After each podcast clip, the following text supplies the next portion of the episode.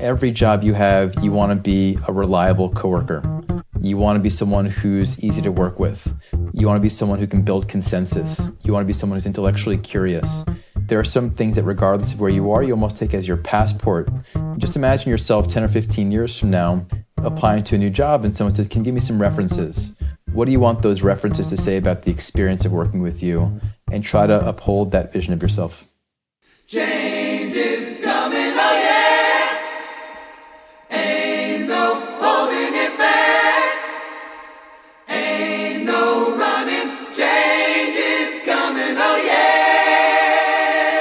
I'm Pavlik Slenk, and this is Degrees, real talk about planet saving careers from Environmental Defense Fund. ESG is the hottest trend in investing. It stands for environmental, social, and governance.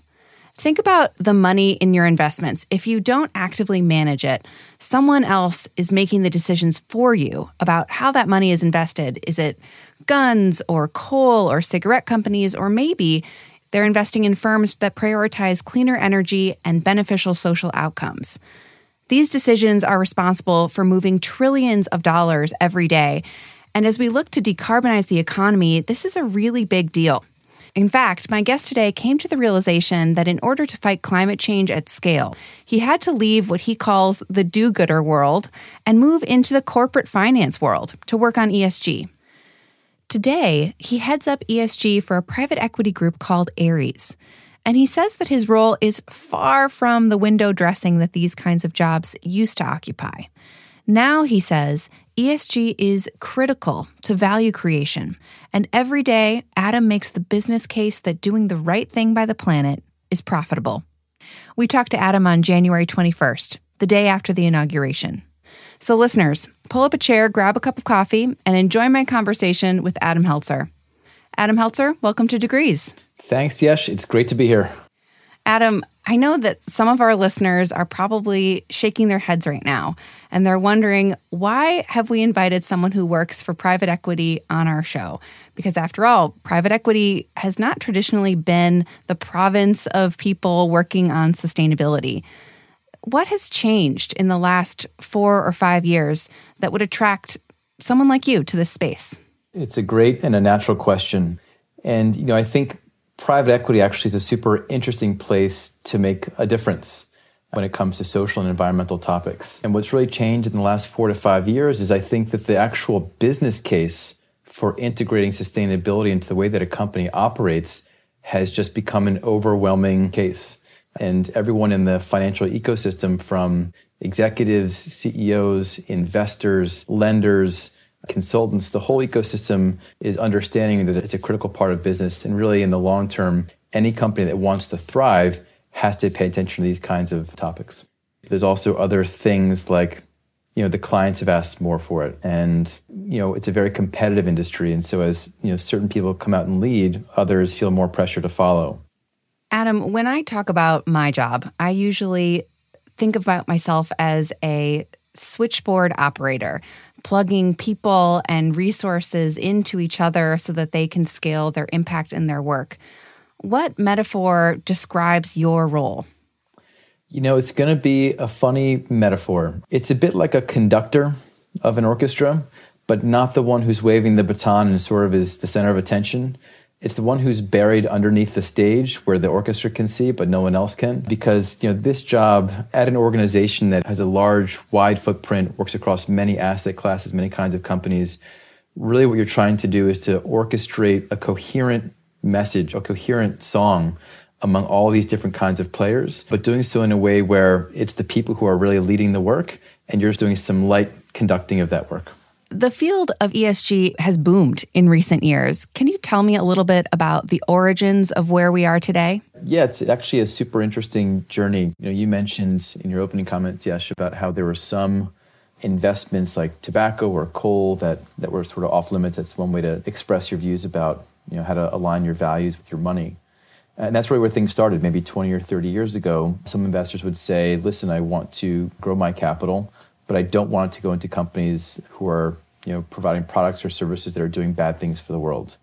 And over time, that relatively simplistic idea about how to act on your values really began to become much more sophisticated. to the point where you can actually ask yourself, well, what are the actual business practices of every company, regardless of what they're making? Uh, and so investors over time, as they began to evaluate companies, thought, hey, there are a lot of ways that we can see whether this company is treating its employees fairly, whether it's managing its natural resources in a smart, responsible way, and so on. So as as competition about which investment manager could do this better began to grow, I think the same innovation you see on the financial side began to cross over into the environmental and social management side. And prominent ESG investments now routinely outperform traditional ones. In fact, Last year, the head of BlackRock, the world's largest investment management firm, issued a letter to portfolio companies stating that finance professionals must consider climate change as part of their investment decisions.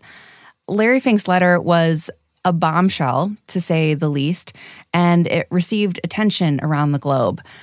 Adam, where were you when you read that letter, and, and what did you think? Uh, that's that's funny, Yesh, because I think about where I was when I read the letter on my phone, and it's a reflection of how we're always on the phone. You actually don't know where you are. that's true. You're just sort of scrolling through your phone. So I was on my phone somewhere when I when I read it, and and I think you're right. You know, when you look at one of the world's largest asset managers making such a statement, it does have a really important signaling effect to the broader industry, because there is this tendency to think of these topics as at odds with financial returns or financial success. And so, for an organization that's considered such an example of hard nosed investing, saying, listen, if you want to be a good investor, you have to do this. It's the opposite of it being a trade off. It's actually consistent with being a good investor. It really, really sets an important tone to the broader industry. And people in my role, you know, it's part of our overall mandate. I should mention that Larry Fink just issued a new letter last week after my talk with Adam Heltzer. Fink's letter is even stronger than last year's. He urged companies to put climate change at the center of their strategies because climate risk is business risk. Corporate leaders are getting the message.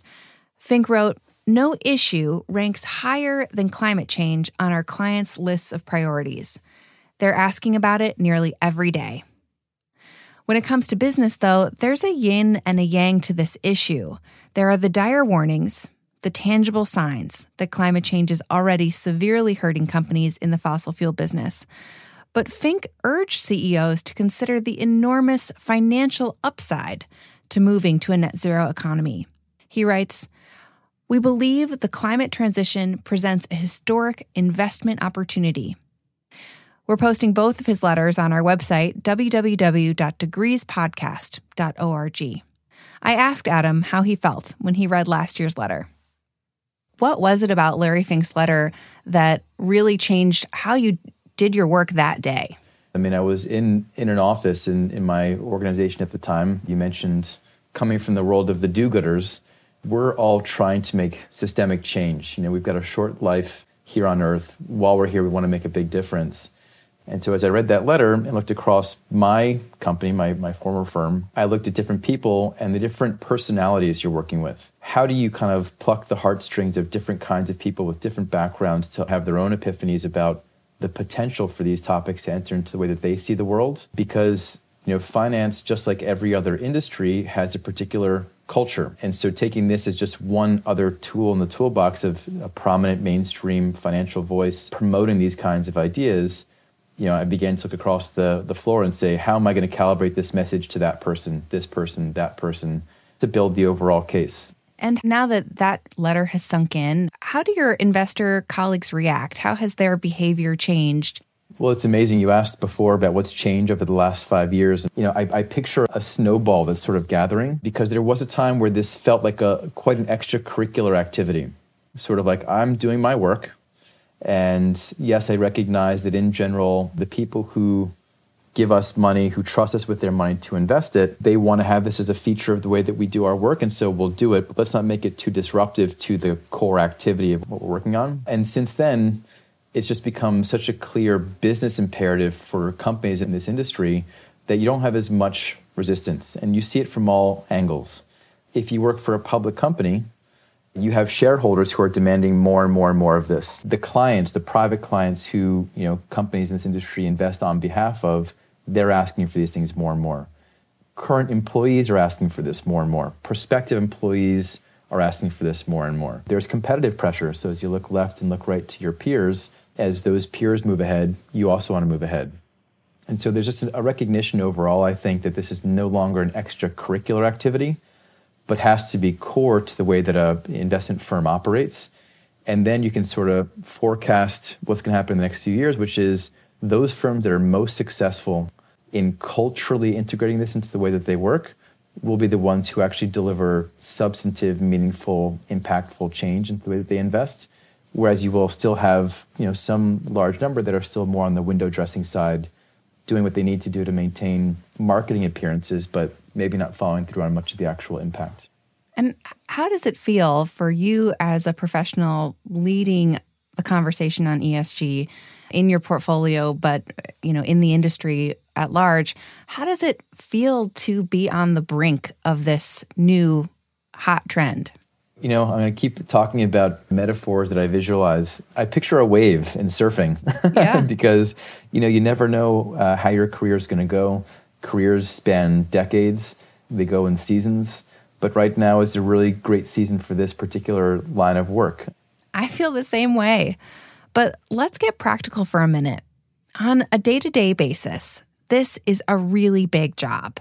I mean, you are setting up the infrastructure for your portfolio companies to do the work. And then you're also trying to inspire your peers in the business world and in the investment world to do the same thing, to create that important ripple effect. How hard is this? I don't know. I mean, does it does a fish know that it's in water? How how hard is it to run a podcast? Yeah, you seem to be pretty good at it. Um, it's hard. It's hard, right? Of course, it's hard. But you know, th- what what's the quote? Anything that's worth doing, of course, is going to be hard. Or you know, if it ain't hard, it ain't worth doing. But it's the kind of work that I that I love, and it's been a meandering path to get here. The idea that this work could actually materialize into meaningful change in the way that companies operate is incredibly exciting. And how I got here, it's in contrast to other ways that I've tried to have an impact on the world. So it's difficult, but incredibly rewarding. And if you're asking about what parts of it are difficult, you know, I think it is in the current moment about that that the question of mobilizing others. You know, Ares is a company of 1,500 people, prior organizations similar sizes. And if you count all the different financial partners and others who we're trying to influence, it easily gets into the five digits of different kind of organizations, entities, individuals who are trying to actually change the way that they think. And so one thing is actually demonstrating the substance of the impact. How can you demonstrate that practices have changed? How do you measure that? And then how do you communicate what's important about that?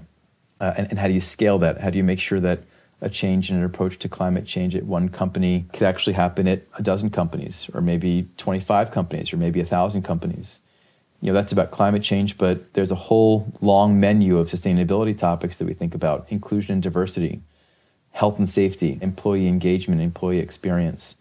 And so, for all these different topics, which are in their own right messy, hard to organize, hard to measure, that really is one of the core challenges. Well, now I'd like to go back to the start of your journey and how you wound up at Ares At, this point in your career, you did something that people rarely talk about. We're used to hearing stories about how people climbed the Fortune 500 ladder over a number of years and then chucking it all during a midlife crisis that probably involves a convertible of sorts, and they decide to completely dedicate themselves to a career with meaning. And on the surface, one could say that you've done the absolute opposite. I don't know anything about your convertible status, but you spent well over a decade working for what you called a do gooder organization. And when you started your career, you probably wanted to save the world. Is that right? Yeah, I think that's largely right. I, I grew up in the suburbs of Washington, D.C. My father was a career civil servant, worked on, on labor rights issues. And so when I went to college, I thought, you know, my career should be dedicated to something that's improving the world in some way and likely would be tied somewhat to government just based on where I where I grew up and the culture of my family. Well, that is a far cry from where you are today. Are you a big planner? Did you have a vision for moving from government to the business world, or was it something else? Can you talk about how you figured out your path?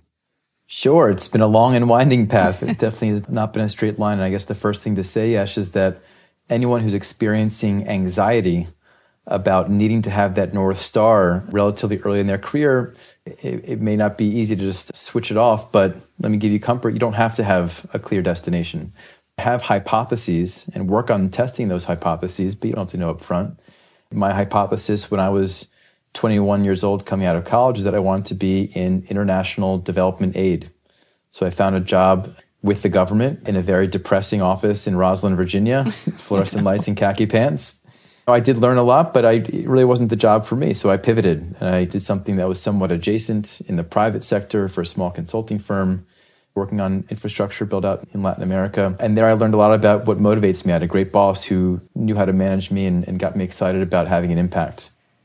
So after working for that consulting firm, you wound up at what sounds like a dream job working at the World Economic Forum. You focused on international agriculture, and at some point while you were there, you thought, maybe I should go to the other side. Maybe I should cross over to, I don't know, maybe you thought about it as the dark side. Where were you when you decided that to make meaningful, scalable impact, you needed to leave the do gooders to keep doing their good and work with folks on the other side? Uh, it's funny because you're asking me where I was at different moments, and this one I can I can sort of picture it, and it's really uninteresting. Oh no! I was in, I was in the office again. These are your best aha moments, always in the office. Yes, always in the office in my in my business casual, my best business casual, walking down toward the coffee machine. You know, it'd be better if I was in a park on a bench looking out to the horizon and the sun was setting and I have this amazing epiphany, but not That's okay. Not so. Um, and, and I have to give the World Economic Forum a lot of credit because their mission at the time was quote, committed to improving the state of the world. And I think people who observe the forum, they picture Davos, they picture CNN, they picture fur-lined parkas in January. But there's a really beautiful original concept behind the event when it started 45 years ago, which is that business has a role to play in addressing complex societal issues. That was the first premise. It was a first a gathering of business executives. And over time, you know, that mission has evolved to say the most pressing global complex issues require collaboration across the private sector, the public sector, and civil society. And so that seed was already planted in my brain from my time at the forum. I think then, as I was thinking about leaving the forum, exiting to a, a next challenge, the question was where could I have the most impact? I was looking at job opportunities outside of the forum and had different sets of hypotheses around where that impact would be. And I really stumbled across this job posting, which I think the title was Responsible Investment Professional, which I thought was a really funny sounding job title. I'd never heard of it before. Sounds like a, a spy job title or something. Yeah, it's not it's not a real job. It's just it's a cover for something else. And also it was the first time that I even heard this funny acronym ESG. And interestingly, at the time, the industry was looking for people who understood sustainability issues and didn't need to have deep expertise in investment or in finance. It was more important to have the sustainability expertise and then learn what you needed to do about the investment process. And that's where it became clear there was so much opportunity. In Davos, in the international development community, everyone's on the same team in a certain way. We got a shared set of values and objectives. And so, in that sense, a community of do-gooders is great to be around, but you're not necessarily changing minds, changing a system. And so, you know, making that transition to the investment world seemed a little bit daunting. It wasn't my native culture, but seemed really exciting in terms of, wow, I think I can make a really big difference here if I can manage to understand the language of this community and translate what I think are the obvious vision for the future into this uh, local language. So I'm envisioning the part of the wave that you're on at this point in your career. You're bringing that social, environmental, value driven expertise into the finance world. And you mentioned that you didn't need finance experience or a deep skill set at the time. Would you say that that's still the case?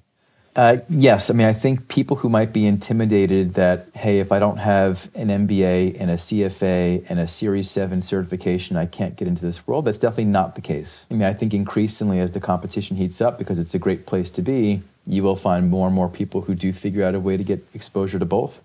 But it, it is more important to have that sustainability expertise as long as you can demonstrate that you have the ability to bridge it to this other world. And to give you a bit of an insight into it back then when I made that transition, I remember some were cautioning me, saying, it's great you understand this stuff, but you have to be careful not to come across as a mm-hmm. tree hugger. And so, you know, having, I guess, the patience and compassion to say, this is a culture change exercise. It's important to have passion and have values behind it. But what you're trying to do is bridge these topics to a new kind of community with a different kind of vocabulary. That's a really important element of it. But to answer your question, you don't have to have deep investment expertise, but it helps to have at least an intellectual curiosity around how this world works if you want to be most effective. Well, your path, your combination of work experience, your intellectual curiosity, I think really set you up well for this role. But you also decided to invest in your education at that time. You went to school and got a dual degree, an MBA from Harvard, and a master's in public administration from Harvard's Kennedy School. Do you think it is necessary to get a specific degree to do what you do? I, I, don't. I mean, I think there are lots of ways for people to build expertise in this area through actual job experience, and you don't need to spend several hundred thousand dollars. Or if you're if you're fortunate enough to get a scholarship, maybe it's less of a consideration. But I think everyone should think about what the trade-offs are. It is a major investment. Could take you 10, 15 years to pay it down after you're done. And there are ways to build the expertise just by getting experience in finance industry and elsewhere. And there are other ways to supplement your training expertise that don't require you to take off two or three years of, of working life. It definitely is not the only route that you can take to do this kind of work. I think the overall lesson here is that with each subsequent job experience, I took some hypothesis around how could I do something that's a bit closer to the impact that I want to have, make sure I was reflecting on that, and then after each job ran its course, figure out what the right next step was. Uh, and to give you a sense, when I was in college, I thought I wanted to be an ambassador. That was sort of my big dream. And I'm pretty far from that right now. But I feel like I'm still only in the middle of my journey. I hopefully will have another two and a half, three decades of work ahead of me. And so I expect to continue to have that kind of pivoting experience. Well, it's a long life and a long career, hopefully, in both cases. And I think we have a lot of freedom these days to to make those changes. So I think that's right. But regardless of where you are in that in that pivot process, you want to make sure that you're developing something to do with your personal brand you know, every job you have, you want to be a reliable coworker. You want to be someone who's easy to work with. You want to be someone who can build consensus. You want to be someone who's intellectually curious. And that's me projecting. So maybe it's different for, for you as a listener. But there are some things that, regardless of where you are, you almost take as your passport. Just imagine yourself 10 or 15 years from now applying to a new job, and someone says, Can you give me some references? What do you want those references to say about the experience of working with you? And try to uphold that vision of yourself. I'd like to get back for a minute to your career path. In 2015, you went to Partners Group, which is a multi billion dollar, billion with a B, Swedish investment firm. And you're working in that role specifically on ESG. What did you learn about the impact on investments when companies don't do the right thing? Yeah, it's uh, it's funny coming from a place like the Forum where it was just taken as a given that companies um, should be responsible actors and there are ways to do things the right way versus not. Then you get to this new community and new new language, and you learn about a different way of saying the same thing. It's translated into risk, risk management, risk mitigation, reputational risk.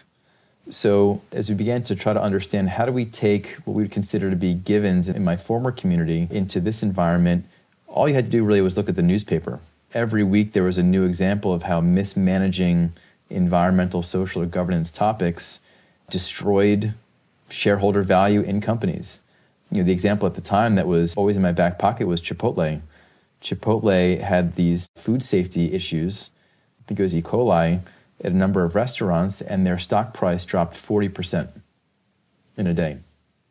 And it took about four years for that stock price to recover you think about all the what you call governance, you know, the G of ESG, governance scandals, Volkswagen, Toshiba, you know, huge headlines across newspapers each week that show that when you mismanage certain ESG factors, it can have a really meaningful impact on value of the company. So it's not simply about, hey, this is the right thing to do, quote unquote, actually has an effect on the company itself. And how that's grown is that this reputational risk issue, I think investors themselves especially the biggest piles of money in the world, which are in sovereign wealth funds run by governments, in state pension funds here in the US, in California, New York, elsewhere, they're more and more sensitive to these issues because their constituents and their pensioners are more sensitive to these issues.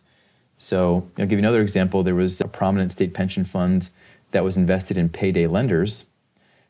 And in that state, they actually had outlawed payday lenders. So their pensioners began to write in and say, wait, it's illegal in our state, but you're investing in those companies as part of our pensions?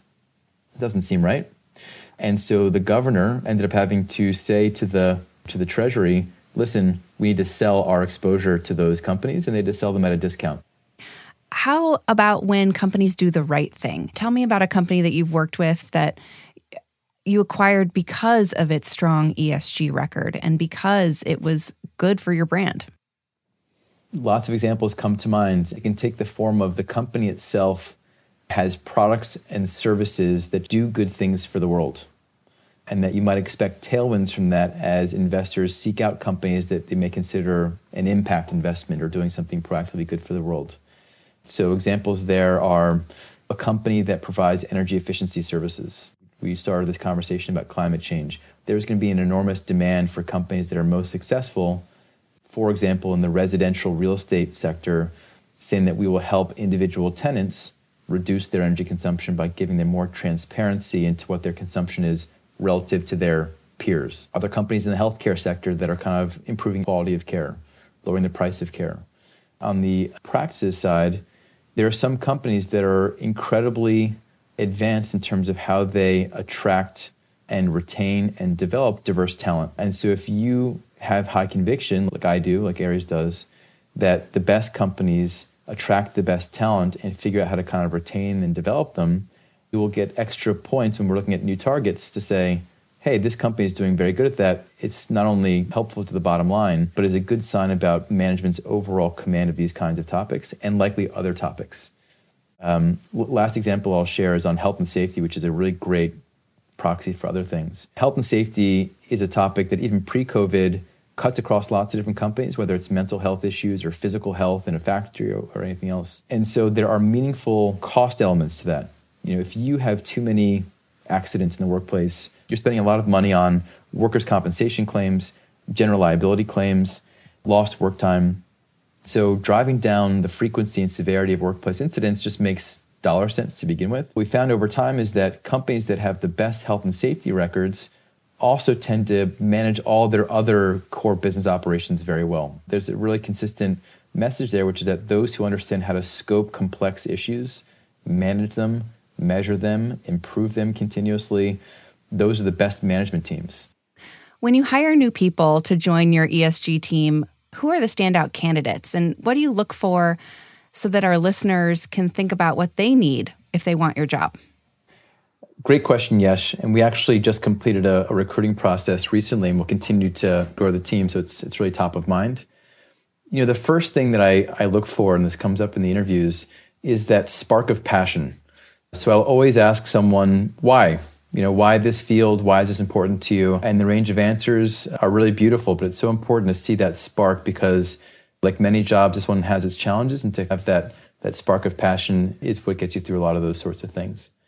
Super importantly, you have to marry that passion with practical experience to actually act on the passion. And in my context, what that means is understanding how sustainability topics play out in the context of a company. So, where would you find human rights abuses in a supply chain? How would you reduce a carbon footprint through a company's operations, through its fleet of cars? So, some experience with how companies operate and where these sometimes abstract topics actually play out in a corporate setting is super important. And third is that kind of bias towards action or that ability to say, I understand how a company works and I know how to actually work in a scaled way to change business practices, not one at a time, but maybe 10 or 20 at a time. And as listeners think about positioning themselves for, well, I don't know, to take your job as an example, what do you want them to know about the most important trends driving the growth of ESG? Yeah, I, you know, the one that's top of mind is is data and standards. Okay, super so, sexy. Yes, another couple of I was going to say another couple of boring words. This is how you realize you've reached middle age. Data and standards. yes. So I'll try to explain it in a more interesting way. you know, one of the critical issues with sustainability, the critical challenges, has been taming all these topics into a manageable and consistent set of measures. And I'll share the analog, which is the mainstream financial industry. 70, 80 years ago, public companies in the US reported all their core financial metrics in very different ways, different definitions. And in the wake of the Great Depression and the stock market crash, an enormous amount of regulation came out saying that for the government to protect investors, there need to be consistent definitions of how a company measures its success, its financial health. Fast forward to the 2010s, the same issue came to sustainability, where companies were disclosing whatever sustainability information they wanted to in their public filings, but no intelligent investor had any ability to actually compare performance between companies. So it became like this list of very greenwashy, yes, you know, human rights are super important to us. We comply with local laws and we're greening our operations. And, and so the Sustainability Accounting Standards Board, SASB, you know, made a huge contribution to this field by saying, actually, if we look at each sector of the economy, there are a handful of environmental, social, and governance topics that are most relevant, most material. And here are the specific quantitative metrics that an investor can use uh, to actually evaluate performance compared to others. So that was an important milestone. But what's happened in the years since is that there have been a raft of other organizations providing companion framework to say, here's how we begin to really put some structure around a way that an individual company can disclose its sustainability profile and performance in a more objective way. But we're maybe in step two or three out of 10 on that journey. Mm. The next 10 years, we'll see a great consolidation of that into what investors and, and participants hope will be a more reliable and consistent way to say, okay, I understand the sustainability, performance, and profile of a given company. So the days of the Wild West of reporting and, and tracking and measuring are, are coming to an end. They're coming to an end, you know, slowly, but my experience in this industry, it feels slow. And then you fast forward five years and it's it's a whole world of change. And so it feels slow, but it's it's moving quite quickly. And then I think another trend that's going to come with that is yes, there are disclosure frameworks, but then you have to actually make sure the data is reliable and validated almost in the same way you might want to audit or validate financial statements uh, so people can believe the numbers. Once you have that in place, then there's room for lots of other super interesting things to accelerate this transition. For example, investors who may even provide incentives for companies who achieve certain sustainability milestones. In the lending world, for example, you have some lenders who will say if you're able to reduce your CO2 footprint, if you're able to increase the diversity of your workforce, we'll actually give you a small discount on your loan. That can only be done if you actually have reliable data that people trust and can see. But then you begin to see that more financial market participants can be more proactive in shaping the behavior of companies rather than passive reactive, especially in the example of screening out companies that didn't do good things. Now it's about incentivizing companies that are doing good things. And I think the third trend which is uh, one that I'm really excited for, is that everywhere I look, you know, 360 degrees, whether it's our clients, the people who trust us with their money to invest, our shareholders, our employees, other partners in our work, everyone's trying to get better at this to make it more substantive. And so the race for how to demonstrate actual impact and actual progress is a great and virtuous race that everyone's on. And so, my optimistic hope is that in the next five to 10 years, we do begin to see objectively that every company has a range of positive and negative impacts, and we can have a mature conversation about how to accentuate the positive, how to mitigate the negative, move away from ESG and sustainability as a parade of good stories and glossy brochures towards a more informed conversation and pragmatic conversation. You know, that, that's my overall hope because it seems like a necessary step to this broader vision of we should all be aware of a company's impacts and push them to manage them better. And right alongside the trends that are emerging and will likely happen no matter what, a big influence on those trends is the administration. I'd love to hear your thoughts on how a Biden administration will help progress or maybe not support the trends you're talking about. Yeah, I think it's safe to say that people in our industry saw this as a positive development. And I remember you asked me where I was. This one I remember where I was. the, the, the, night that the election was called, President Biden. He made a speech and he talked about the five great battles of our time. He mentioned the pandemic, he mentioned the economy, securing healthcare, systemic racism, and climate change. And so you hear that list and you think, bing, bing, bing, bing, bing. That's your whole um, job. It's the, exactly. And now it's pretty clear. It's like, great, there's the playing field. How do we take those issues and graft them onto, in the case of Ares, a, a $180 billion investment platform? These are lofty, messy, ambiguous, intimidating, systemic issues. But what part can we bite off and make progress on as an organization? Fast forward to yesterday, in all the executive orders, we're already seeing a lot of tangible action on those topics. The most obvious example is rejoining the Paris Agreement. You know, Biden released a, a fact sheet that talked about launching a whole of government initiative to advance racial equality, combating discrimination on the basis of gender identity or sexual orientation. So there's a lot of fodder for people in my line of work. Now it's a matter of actually seeing how those plans get put into action. But it's a really positive environment. You know, what I'll say pretty counterintuitively is that when Trump was elected four years ago, people assumed that would have a dampening effect on ESG work. And what I observed was actually the opposite because I think the investment world and the private sector began to feel more personal responsibility if there was a vacuum of direction from the government that they needed to step up a bit more. And so as we turn the page to this new chapter, it's almost like great, we're already primed to take ownership and responsibility and we have the tailwinds. You know, what amazing things could we achieve? Exciting. Well, I want to close our conversation with a question I'm asking all of our guests. And that is if you could have an Adam Heltzer personal board of directors who you lean on or look to when you're making big decisions personally, professionally, who would be sitting at that giant board table with you on the 55th floor of some skyscraper helping you work through your next steps?